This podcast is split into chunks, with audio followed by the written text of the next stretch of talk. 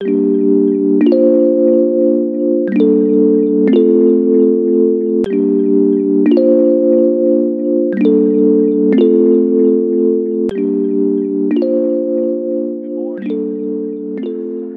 As you head back to your seats, uh, my name is Anderson. If I haven't had the, the privilege to meet you, appreciate that. Fan club over there. Um, I have the privilege of being one of the pastors here on staff. If you're new with us, um, this is a weird season to be new at our church, mostly because our two lead pastors, Spencer and Jordan, are on sabbatical. And so, for the last month, anyone you've seen preach, they're not the lead pastor. Over the next month, anybody that you see preach, still not the lead pastor.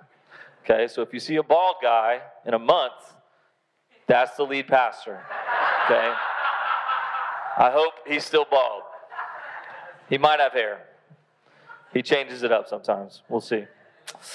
Uh, I want to share a fact with you this morning, and I want you to try and figure out why this is a fact.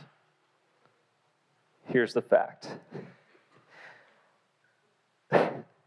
highly intelligent women tend to marry less intelligent men. Now, I know that sounds like Anderson, that's just your opinion. I, and I, I promise I'm a tricky guy. I'm not trying to trick you right now. This is a fact. Highly intelligent women tend to marry less intelligent men. Now, here's what I want you to do for the next 30, 60 seconds. I want you to turn to somebody near you. That's fine. That's fine. And that brings up a great point because, uh, you know, highly intelligent women tend to marry less intelligent men. I, I feel like we're on the same page, you know, because highly intelligent men also tend to marry less intelligent women. But I feel like we're the same, babe. Like we really, we really beat the odds, okay?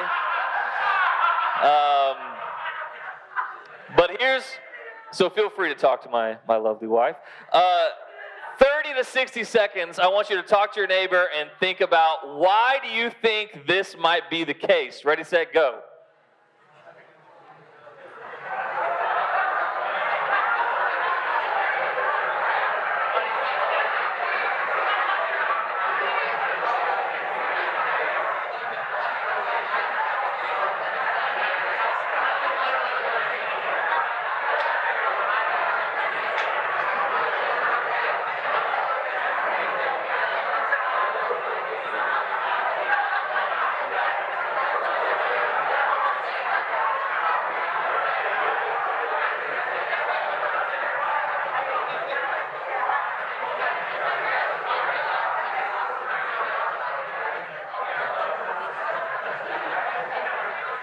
Ten seconds.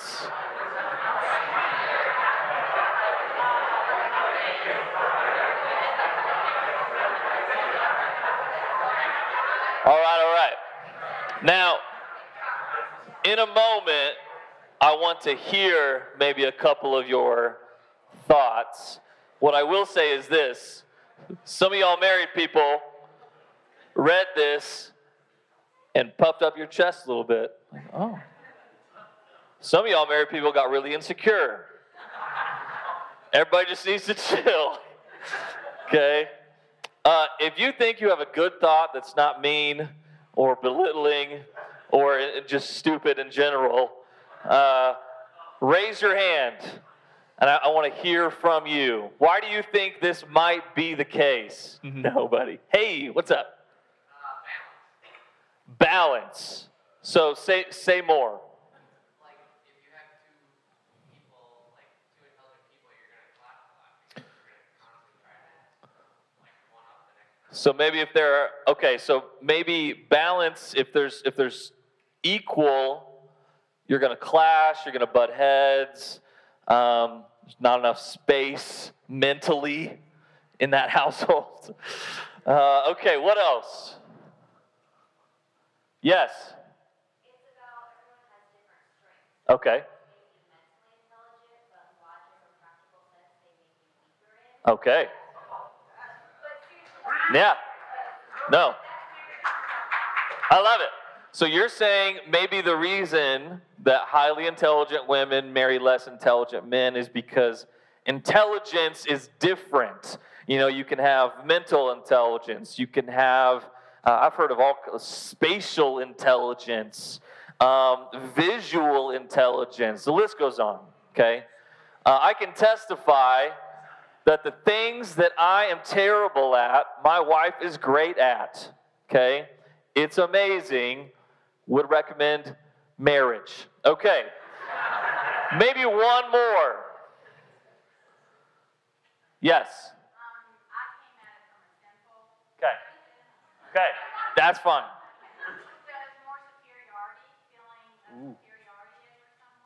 Okay. So, so maybe there's a, uh, a superiority complex, and maybe the more intelligent men and women tend to marry below their intelligence level. Maybe there's a pride issue there. Okay. All of those are, are, are really good, valid thoughts. Uh, and I, I, want to, I do have an answer to this, by the way. Uh, and I want to tell you why this is the case. But in, instead of like simply saying it, I want to like maybe show you why this is the case. Uh, in order to do that, I want you to travel back in time with me to third grade. Okay? Third grade. And I'm not saying like, let's go back and visit Anderson's third grade trauma. Think about you in third grade. Okay? Uh, I feel like third grade is the first grade that I started to get math problems that sounded like this. If the first train is traveling at 50 miles an hour and it leaves at 12 p.m., and the second train is traveling at 60 miles an hour and leaves at 1 p.m., which one will get there first? And no matter how long you spend thinking about it, no matter how many drawings you do on your paper, you're going to get it wrong okay? there is no logic, there are no rules. Sometimes, I, some of those were so dumb, it, it was like, Susie has 11 lemons. Lucy has 12 oranges. How many licks does it take to get to the center of a Tootsie Pop? Nobody cares, okay? Tootsie Pops are gross. It's the moral of the sermon. But I want to give you a really, really simple one, okay? And I'm gonna, I'm gonna put it up on the screen, this first image. Uh, let's say that we're in a room with 10 people. Eight of them have blue shirts on, and two of them have red shirts. Now, let's say that we had to randomly maybe draw names out of a hat to pair people together. Is it likely that the two red people are going to be randomly paired together? No. It's not. No is the correct answer. There's only two of them.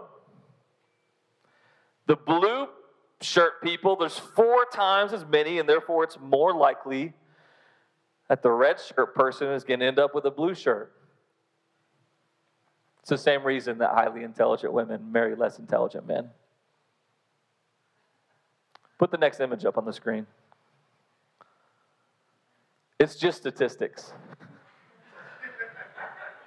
That's literally all it is. And the interesting thing is, as soon as I made that statement and said that fact, your brain immediately went somewhere else. You were like, oh my gosh, what are the reasons? I got to think. You, you, you make these narratives and stories Okay, what if, what if, uh, I, you know, I don't know. Maybe there's a pride or a sinful thing. Uh, maybe there's just needs to be balance. Smart people can't be together. Okay, and those are valid, by the way, but in reality, it's just simple math. Let's say that for our purposes, 20% of the population are highly intelligent. Now, some scholars would say it's really only 5%. Who cares? It doesn't matter. The, the, the principle is still the same.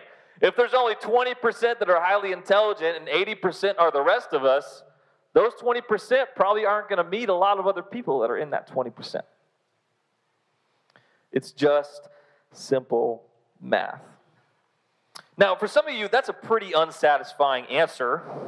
Uh, because when I asked you earlier to think about why, your brain naturally looks for a narrative. Okay, your mind has a desire to find a cause, but you completely sidestep logic when you look for that, that story and that narrative. Uh, this puzzle actually gets used in grad schools, specifically in, in psychology programs all around the world, and it has the same effect. Most of us naturally look for a, a story cause, and we completely forget that maybe it's just the odds. So, why does our brain do this? What, what is it about us that our brain gets in our way?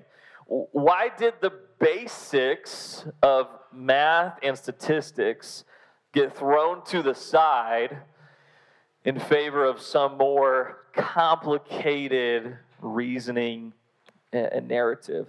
I think it's because the, the basic things in life are boring.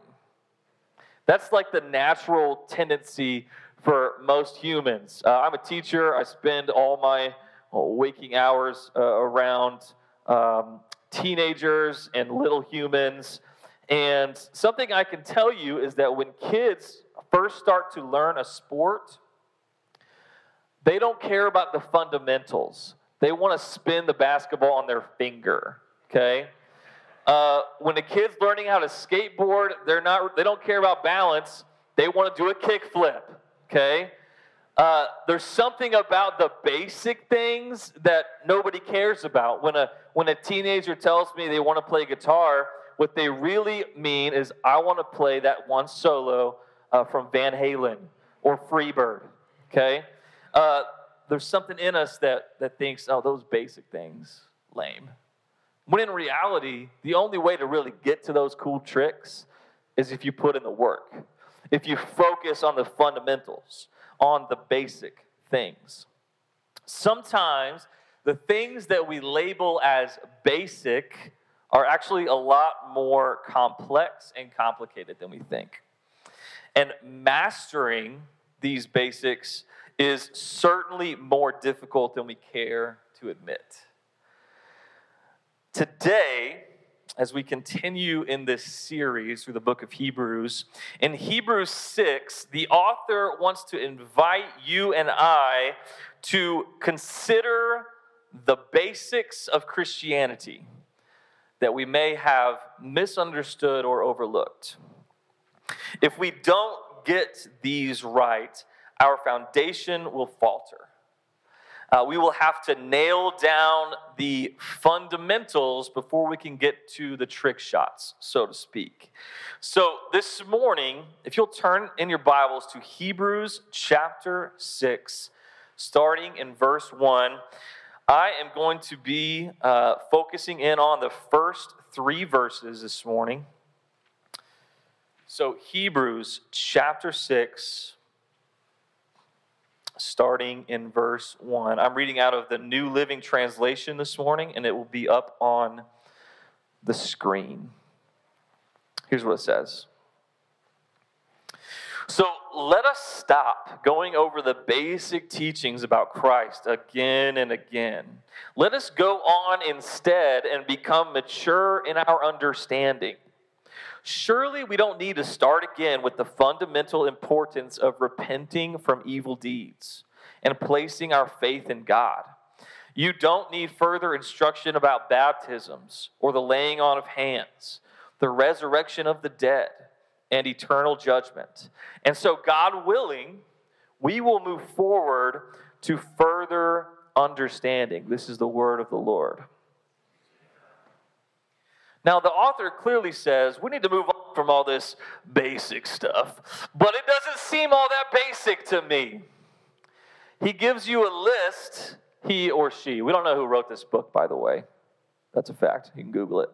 Um, we don't know who, who wrote this book, but he or she gives us six fundamental things that they consider to be the foundation of Christianity. Here are the six things, they're up on the screen. Number one, repenting from evil deeds, placing our faith in God, baptisms, the laying on of hands, the resurrection of the dead, eternal judgment. So that's what we're doing today. I'm going to unpack those six things. Lord Jesus, be with me. Give me your spirit and wisdom in Jesus' name. Amen. The first basic that the author provides us this morning is repentance from evil deeds. I want you to listen, it's going to be up on the screen, to what Jesus says in Mark chapter 1, verse 15. It says this The time promise, promised by God has come at last, he announced. The kingdom of God is near. Repent of your sins and believe the good news. The interesting thing about repentance and its use in Scripture is that it's not just an action, but a posture of your heart. In other words, this is where it gets tricky. Just because you have stopped sinning doesn't necessarily mean you have repented. According to Jesus, the order of things in this text is repent and believe. Repent and believe. Uh, there have been seasons in my life when I have left sin behind me, but I have not pursued God in front of me. In other words, I have repented but not believed.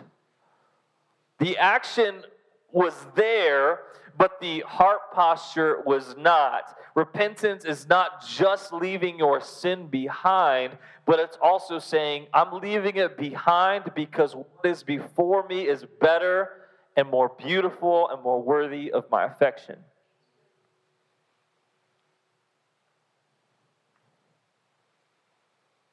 In Hebrews 6, the author's phrase for this first basic is repentance from evil deeds.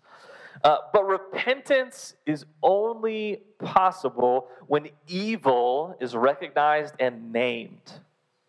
The biggest thing that has kept me from repentance in my life has been an unwillingness to admit what is evil in my life, what was sinful. The, the first step in, in repentance is choosing to see clearly. And once you see, you choose life and you turn away from death. If you can hear the sound of my voice this morning, speaking of that, I heard a, sorry, this is a total, this is not my notes. Speaking of if you can hear my voice this morning, uh, I heard a little birdie tell me that Spencer Lohman still listens to the podcast while he's on sabbatical. And this is the only way that I can communicate to you, Spencer, wherever you are. So, listen, if that's the case, Spencer, I love you. I can't wait for you to be back. I miss you. But stop! You're breaking the rules. Go rest. Read a book. Love you. See you soon. But if you can hear my voice this morning, there is more than likely sin in your life in some form.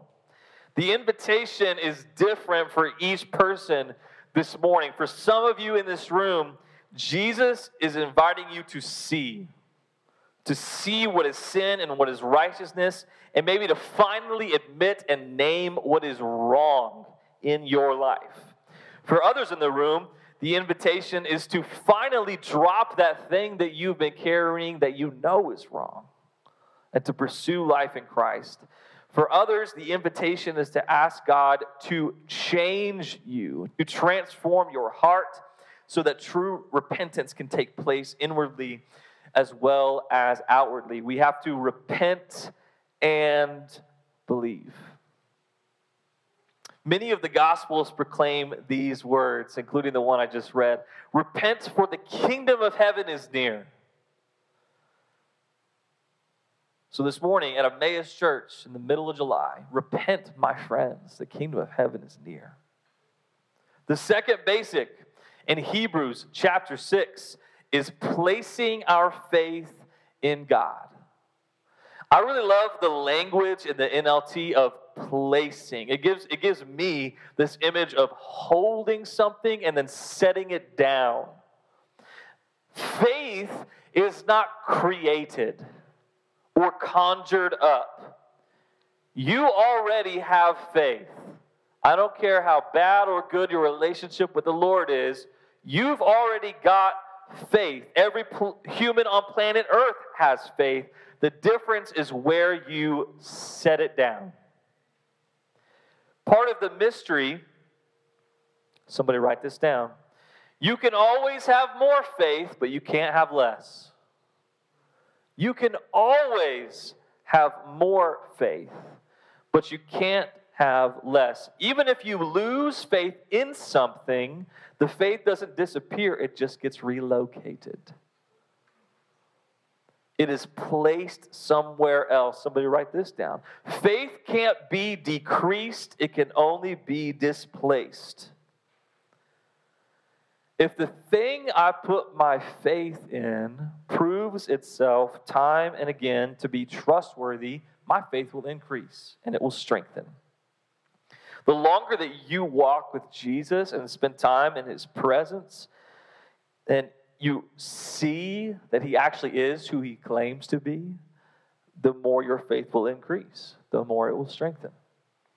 So the, the question then becomes what is faith? And there's like a billion definitions, okay? Mine is simple it's trust.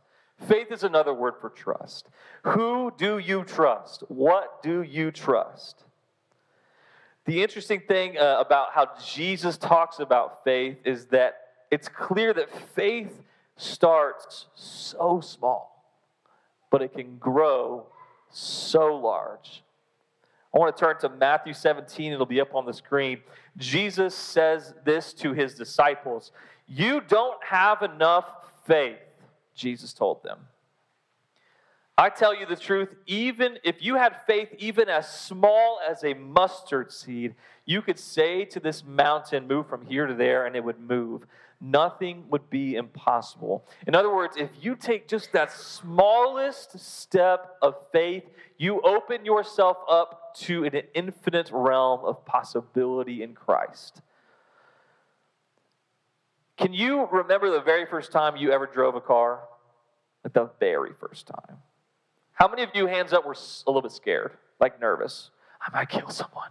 Oh, God. Um, here's the crazy thing you sit down in the driver's seat that first time, and you're nervous about all the things that you're now responsible for. You've got the wheel, you've got the brakes, uh, you've got the gas pedal. I know for a lot of teenagers, uh, the, the ones that I teach, their very first time in the driver's seat, they're super nervous about the gas pedal. That's, that's the one thing they just, that's what gets them. But as soon as you put your foot on the gas that first time, just that one small step, you open the door to all the power that that car can do.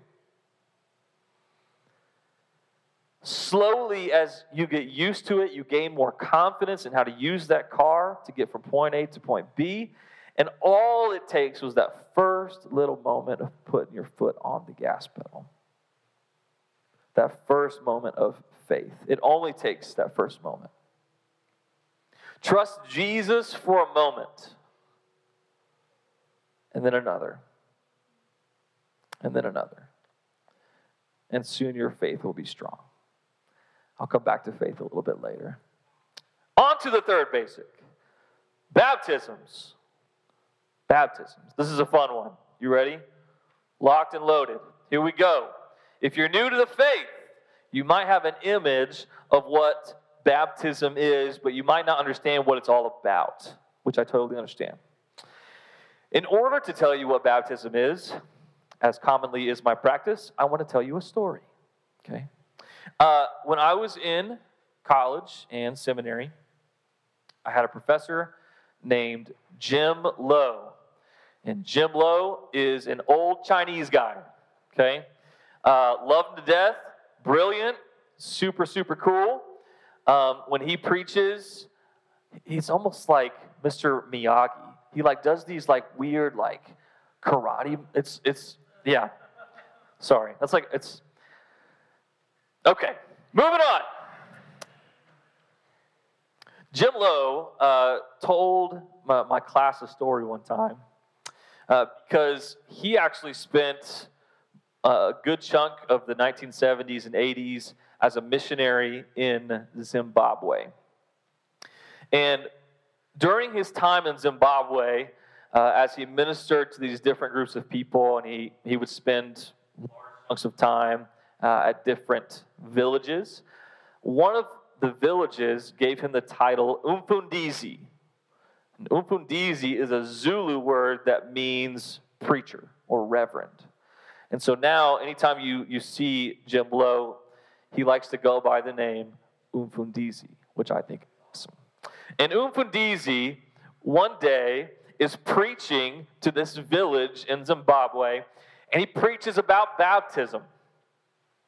He more than likely points them to a scripture like the one we see in Matthew 28. It'll be up on the screen. It says this Jesus came and told his disciples, I have been given all authority in heaven and on earth. Therefore, go and make disciples of all the nations, baptizing them in the name of the Father and the Son and the Holy Spirit.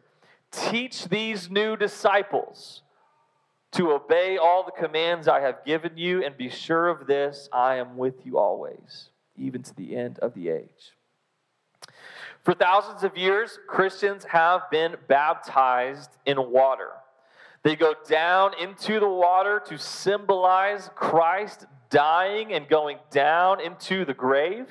And then they are lifted up out of the water to symbolize that even as Christ was raised from the dead, you are now raised to new life in Christ. For Christians, it's this physical act of showing that you are dying to yourself and being transformed into the likeness of Christ.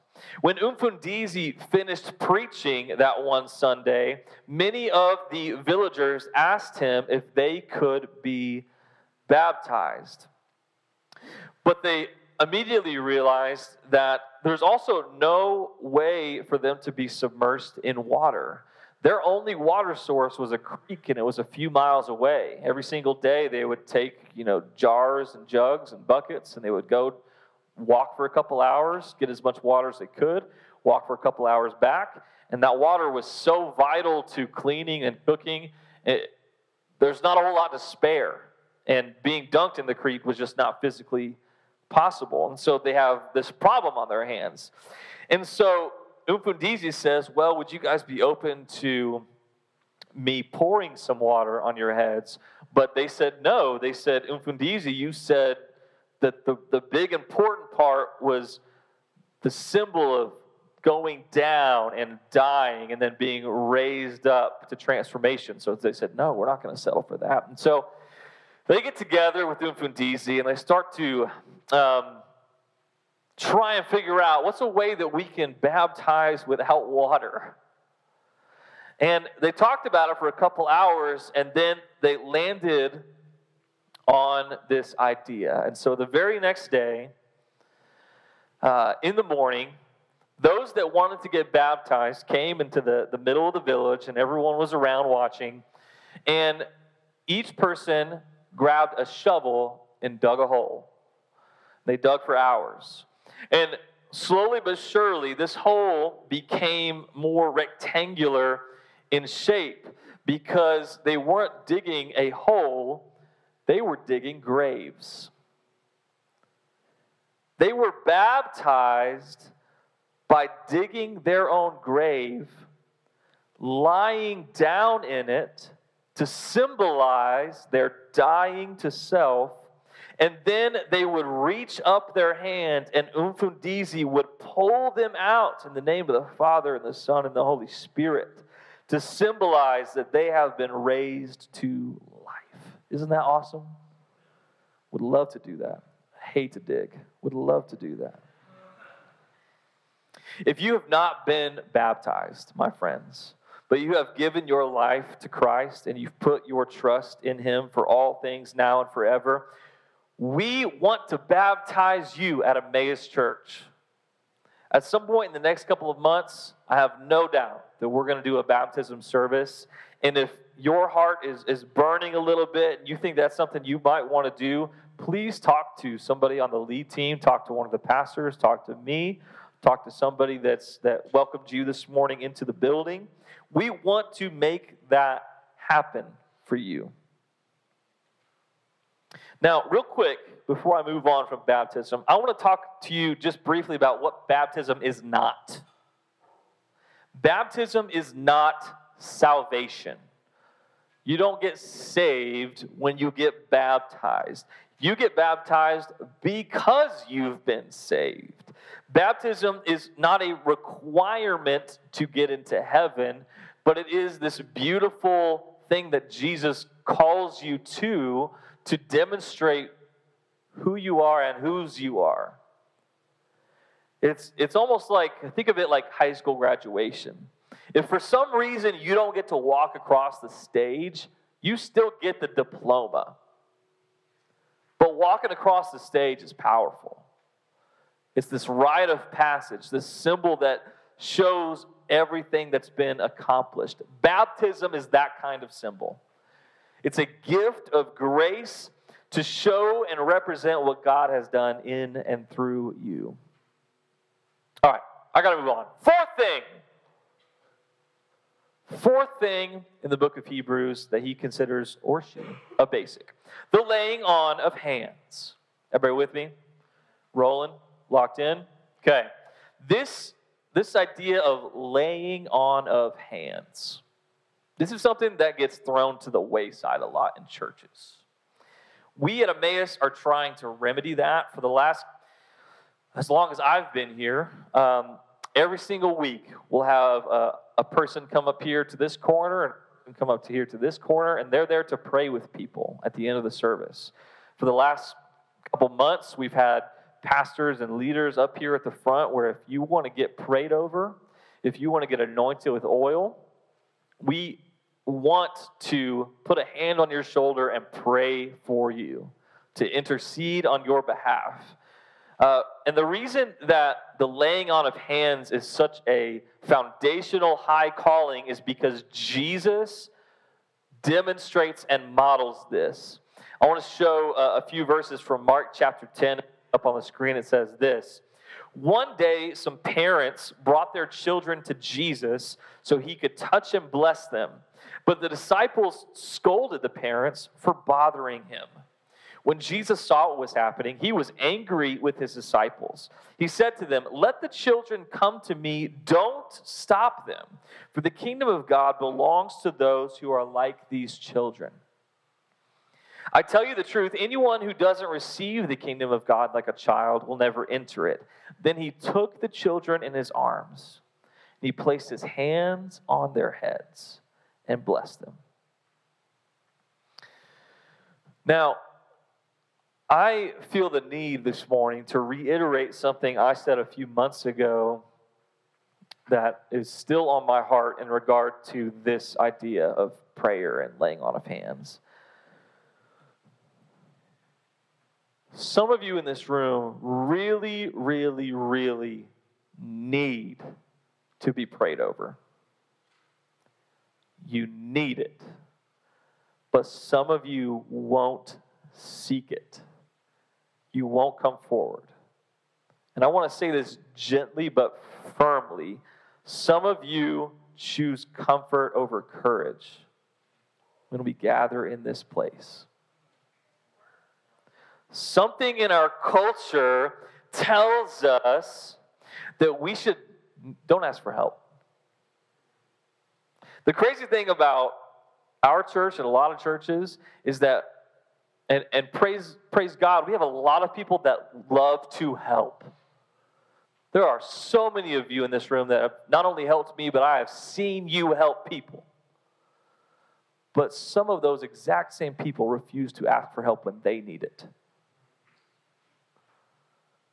For, for some, it's a, a pride thing. For some, it's a, a fear thing. And for some, it's, just, it's flat out disobedience.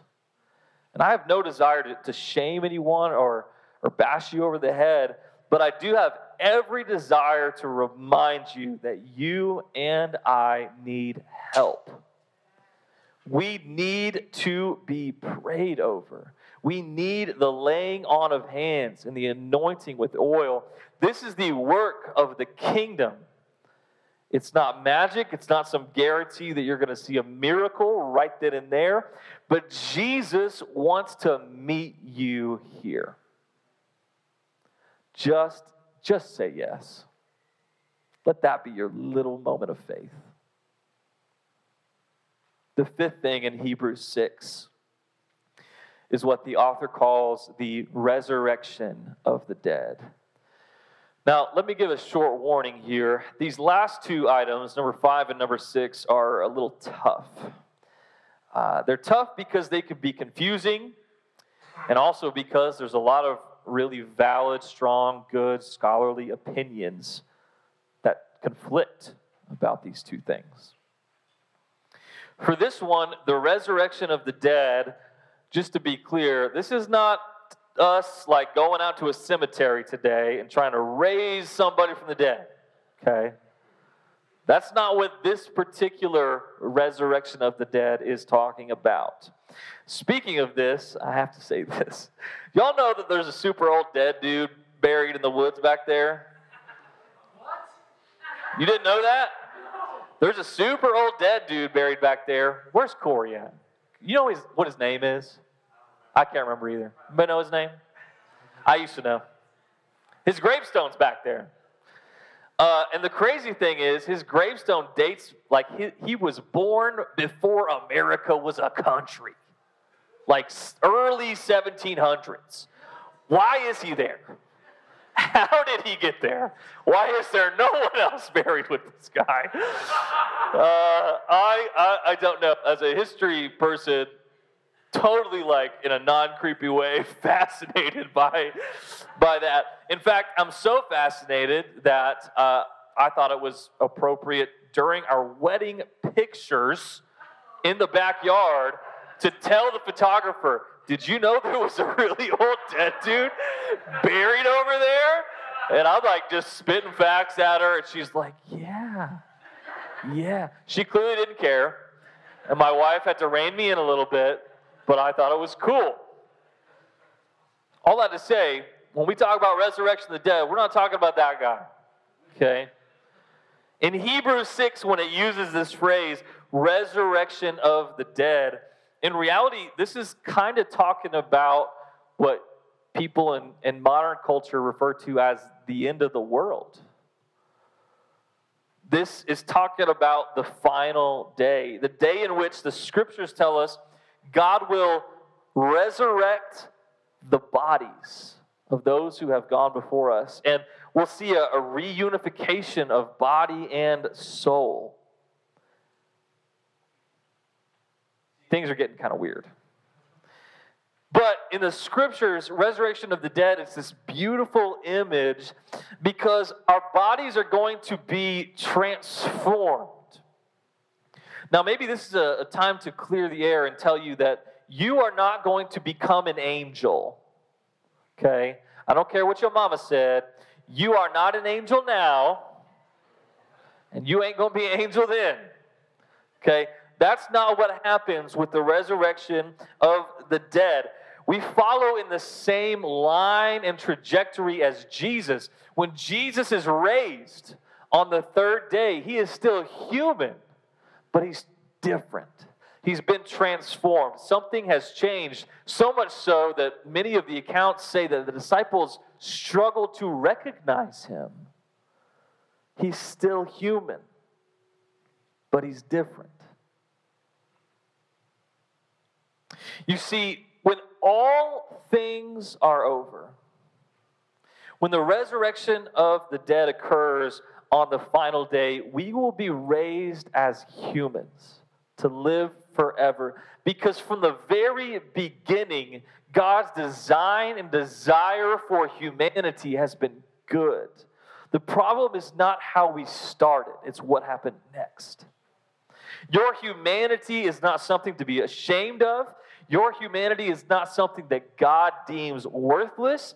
Jesus has come to transform our humanity into the kind of humanity we were always meant to be. And this is good news because death is not the end, there is more to come. And when God restores all things, He begins with you, He begins with our flesh and bone. Our sixth and final piece of basic Christian teaching, according to the author of Hebrews, is called eternal judgment. This is what happens. Some of y'all know the intensity about what's about to be shared. Um, this is what's happening after the resurrection of the dead. A few questions come to mind in regard to this topic. Questions like this What is judgment? What is heaven? What is hell? And these are questions that are far too big to adequately answer in these last few moments of my sermon. At the same time, I want to make it clear that for the last 2,000 years, there has been a lot of debate interpretations about these two things, these three things judgment, heaven, hell. If anyone comes to you and tells you there's only one biblical view of heaven and hell, don't listen to that person. Okay? Heaven is real, judgment is real, hell is real, but there's a lot of different opinions about what those look like because the Bible chooses to be a little bit mysterious on this one. There's plenty of things in the scripture, you guys, that are crystal clear. Jesus is the Son of God. Jesus died for you. He carried the weight of sin on his shoulders, and he was raised from the dead. But when it comes to final judgment, when it comes to heaven, and when it comes to hell, the Bible is a little bit mysterious. It's a little bit opaque. We see dimly. We get glimpses, but never details. Part of the, the difficulty in nailing down this thing called the afterlife is that in the Old Testament, the first half of the Bible, for most of Hebrew history, they did not believe in any afterlife at all. When you when you die, you die. Okay, like that's just that's it. Uh, and so the, the Hebrew people for such a long time believed that essentially when you die, it's almost like this deep sleep. You just never wake up. You die, you go to the grave, and, and that's it. It's neither good nor bad, it just is. It's not until a few hundred years before Jesus that many of the Jewish leaders and religious leaders and scribes started to reinterpret the Old Testament and, and reconsider you know what? Maybe we've been reading this wrong because it seems like God really wants to come and like restore peace to this world. God really wants to come and, and like destroy evil and set up a kingdom. And so, by the time Jesus walks up onto the scene, the typical Jewish theology was, was this. Uh, at the end of all things, God is going to come and he's going to resurrect everybody. And those who are righteous, those who um, love Yahweh with their whole hearts and they practice the ways of Yahweh perfectly, will get to spend eternity alive with him here on earth. Those who are unrighteous, they'll still be resurrected, but only for God to essentially tell them, hey, this is where you went wrong, and then they go back to sleep forever. That's, that's the theology of the Jewish people during Jesus' time. In other words, there is no heaven and hell. The good get to stay here, and the bad just go back to sleep. So when Jesus comes on the scene, he's got some new things to say about these things. He's got some new phrases and words that he adds to the conversation that puts a little twist on what's being talked about. There's two main differences in Jesus' message regarding these things. Uh, the first one is that some of the language and concepts that he adds. He talks about the kingdom of heaven. He often refers to this valley right, out, right outside of Jerusalem called Gehenna. And Gehenna is then later translated, interpreted as hell. He speaks of this thing called the final judgment, where the righteous enter into everlasting life and the unrighteous enter into everlasting punishment. And while some of that is similar to what the Jews believed at the time, it's different enough to be controversial and difficult to, to understand and swallow. As the New Testament moves on, heaven is often associated with joy and the presence of God in a place where pain is wiped out and we live in perfect harmony with Christ. It also, as the New Testament moves on, hell is associated and spoken of as a place of darkness and fire, death, and separation from the physical presence of Jesus. But again, the scriptures give us glimpses, they're not super detailed. What is clear, though, is that being with Jesus, you guys, is the ultimate reality. What if heaven was nothing more than being in a house with Jesus?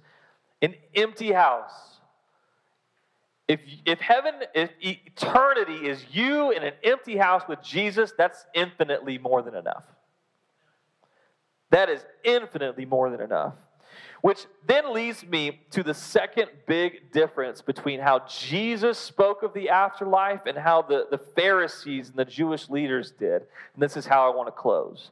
The Pharisees and Jewish leaders all believed in the afterlife, but for them, the only way to enter into the kingdom of God when the resurrection occurs was to perfectly and wholeheartedly obey each and every law, rule, and commandment in the Old Testament. Salvation, according to the Pharisees, was about you, your works, your ability to maintain orderliness and obedience and a strict adherence to the letter of the law. But Jesus' message is different. Jesus preaches that salvation is not through the law, it's not through the rules, it's through Him. It has nothing to do with you and everything to do with Him. Everlasting life and entry into the kingdom of God is not by how good you are at following the rules, it's how surrendered you are in following Him. Because Jesus has lived a sinless life, because He loved us enough to bear the weight of our sin because he felt the sting of death, although he was innocent, and because Jesus was raised to life and is now seated at the right hand of God the Father Almighty, he is the only road to salvation. The one who has defeated death is the only road to eternal life in the kingdom of God, the only one deserving of our faith. Today, there are a few different calls I have for you in response. For some of you, these basics that we talked about really are brand stinking new. And maybe, just maybe, at some point, you felt almost like a burning in your spirit. You were captured by something beautiful and good and true about Jesus. If any of that sounds like you today, Jesus invites you into salvation today. He invites you into faith and giving Him your whole life. When we open up the altar in a minute and we bring people up to pray, please come forward. Please pray with someone. Tell them what you have experienced today. For others of you, these basics were a good refresher, but you really felt moved by one or two of them in particular. Maybe you've never been baptized, been a believer for a long time and not been baptized, but you feel that call. Maybe you've been resisting the laying on of hands and prayer.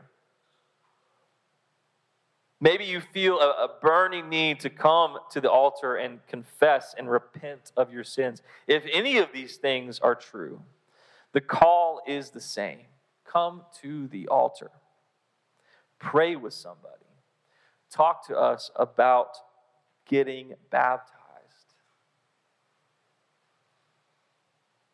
Finally, for others of you in this room that feel like these basics are exactly that they're just basics. First of all, that's not wrong. I love that because what that means is that God has been faithfully leading you into maturity and depth. But if that's you, I do want to pose one big question for you to consider. How am I leading, serving, and ministering to younger believers in my life currently? Man, if you think that you are in the deep places, you're ready for the deep stuff, you need to ask that question How am I leading, serving, and ministering to younger believers in my life currently? Because let me be clear, the scriptures also say that those who are mature should be leading and teaching. And I'm going to go ahead and say it. Some of you have been blessed with maturity and depth in your knowledge of God, but you have zero skin in the game. You are not discipling anyone, you are not leading anyone. You're not helping young believers learn the basics. Your knowledge is deep and your practice is weak. If that's you this morning, again, I have no desire to shame you, but to invite you. The call is the same come to the altar.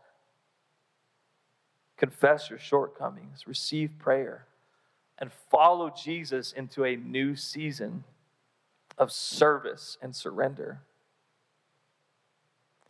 As we transition into our time of response, I'm going to hear some soft music come over the speakers. We're going to transition into our first response, which is to the table.